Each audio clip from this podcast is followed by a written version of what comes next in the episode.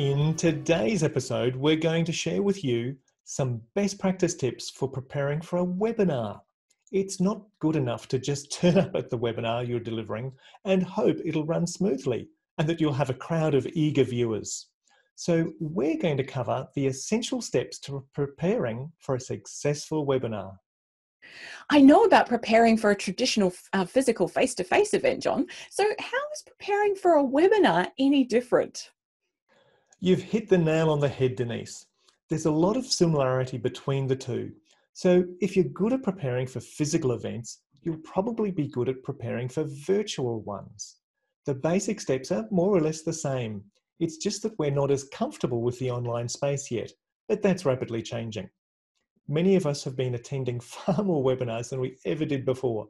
Just the other day, I had to endure three in a row, and that's how I started my Monday morning. I was exhausted by lunchtime. I bet, John.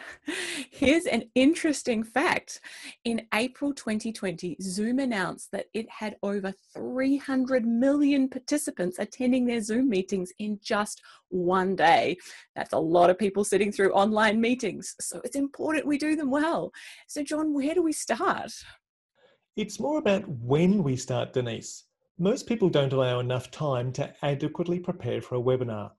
I'm talking about the sort of event where you might expect 50, 100, or 150 online attendees. That's a sizable crowd for any event. If it were a physical event, you wouldn't leave yourself any less than six weeks to pull it all together from the beginning to the end. And it's the same for a good webinar. Six weeks enables you to design and promote the event, giving plenty of lead time. Is that always the case, John? I know sometimes we're asked to pull together physical events with less lead time than that. uh, well, Denise, that's true. Sometimes we're pushed to do things in a hurry, and that's where online events excel, as the attendees don't need to plan and book any travel arrangements. So it means you could virtually run a webinar the next day if you had to. Imagine that something like foot and mouth disease, FMD, a really serious disease in sheep and cattle, was detected, you might want to run a webinar within 24 hours so as to get the basic information out to industry members. Sometimes it's better to get a small amount of true information circulating before the rumour mill runs riot and creates its own stories. So you could do that with webinars. Plus, you can easily record them and make them available to those who weren't able to attend live. But Denise, let's get to the planning stage. When you're planning any event, Simon Sinek would tell us to begin with the why. What is the outcome you're wanting to achieve? Why would people be interested in attending? It's the old WIFM what's in it for me? What's in it for me from the attendee's perspective? If we can be clear about that from the start, it'll help us deliver an effective event, whether it be online or physical. Yes, that's so true, Denise. And we need to be clear about our target audience. Using the FMD example, we could design one webinar for graziers in Northern Australia, where they're more geographically dispersed, and another for those in the southern half of the continent, where properties tend to be smaller and closer together. Plus, you might run a separate webinar for veterinarians and another for meat processors. This means you can be really targeted with your messaging and meet the needs of each segment of your target audience. Then, just like for a physical event, you'll need to think of an enticing topic that's going to draw your target audience to register for the event. While I don't approve of clickbait headlines, that's the style of writing we need to embrace. The difference is that when they click to read more about our content, it's evidence based and hopefully useful, not just a way to falsely lure people to your news site or online store. Um, what techniques should we use to craft a great headline? We'll focus on people's pain points or headaches. For example, we could call our event the Biosecurity Implications from FMD for Small to Medium Cattle Enterprises in Australia. Technically, that's correct, but I bet we'd get a whole lot more people attending the event if we called it Five Easy Ways to Prepare Your Property for Foot and Mouth Disease. Headlines are so important that some content creators generate a list of 20 possible headlines for each article. This forces them to be creative and find different angles which might appeal to their audience.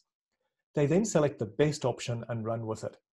Sometimes they'll run with the top two options and then do some A B split testing and see which one appealed more to their audience. That's where some email marketing software, such as MailChimp, allows you to send one message to half your mailing list, which is randomly selected, and a slightly different message to the other half. You then track to see which option generated the most clicks, likes, or perhaps sales. That's how important it is to get the headline right. The final area you need to focus on during the planning stage is to design the engagement you're going to have with your audience. This shouldn't just be left to chance during the live event.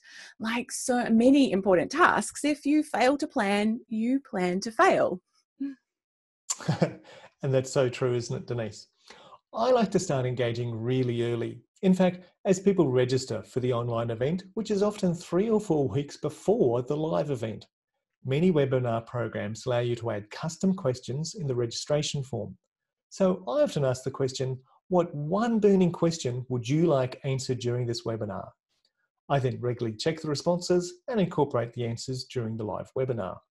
As a reflector, I love being able to think about the questions for a while and determine the best response. There's no way I could do that during the live webinar if people were firing off their questions in the chat panel. Talking of the chat panel, while it's good for ad hoc chatting and the like, I prefer to use a dedicated polling software tool such as Poll Everywhere or Slido during the live event for people to ask their questions. The beauty of that is that they can not only add in the question they want answered, but they can see what questions other people are asking and upvote them. It's a very democratic process, and at the end of the webinar, you just start answering the most highly voted questions and work your way down the list until you run out of time. That's great, John. Most webinar platforms have a polling function too, though they are somewhat basic. While you can craft a poll question during the live webinar, it's best done beforehand, so all you have to do is launch the questions at the appropriate time. I still like to use these for simpler questions and particularly towards the beginning of a webinar.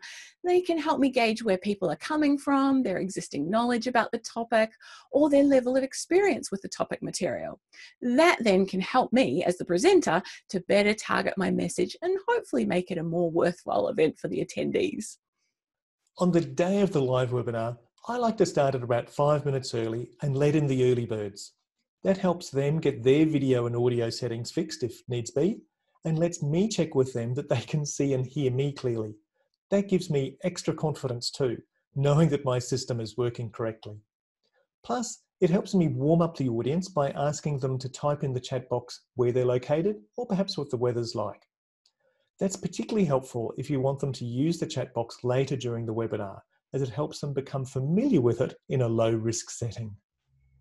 Finally, some platforms, such as Zoom, allow you to use breakout rooms. These are magic for allowing your attendees to chat with other attendees in small groups. At the allocated time, you just click the appropriate button, select the number of people you'd like in each group, and the clever software does the rest.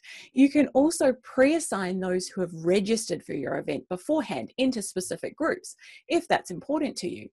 As host, you can send a short message to all the groups. In the same way you'd walk around and check in with each small group at a physical workshop, you can also do that during the webinar.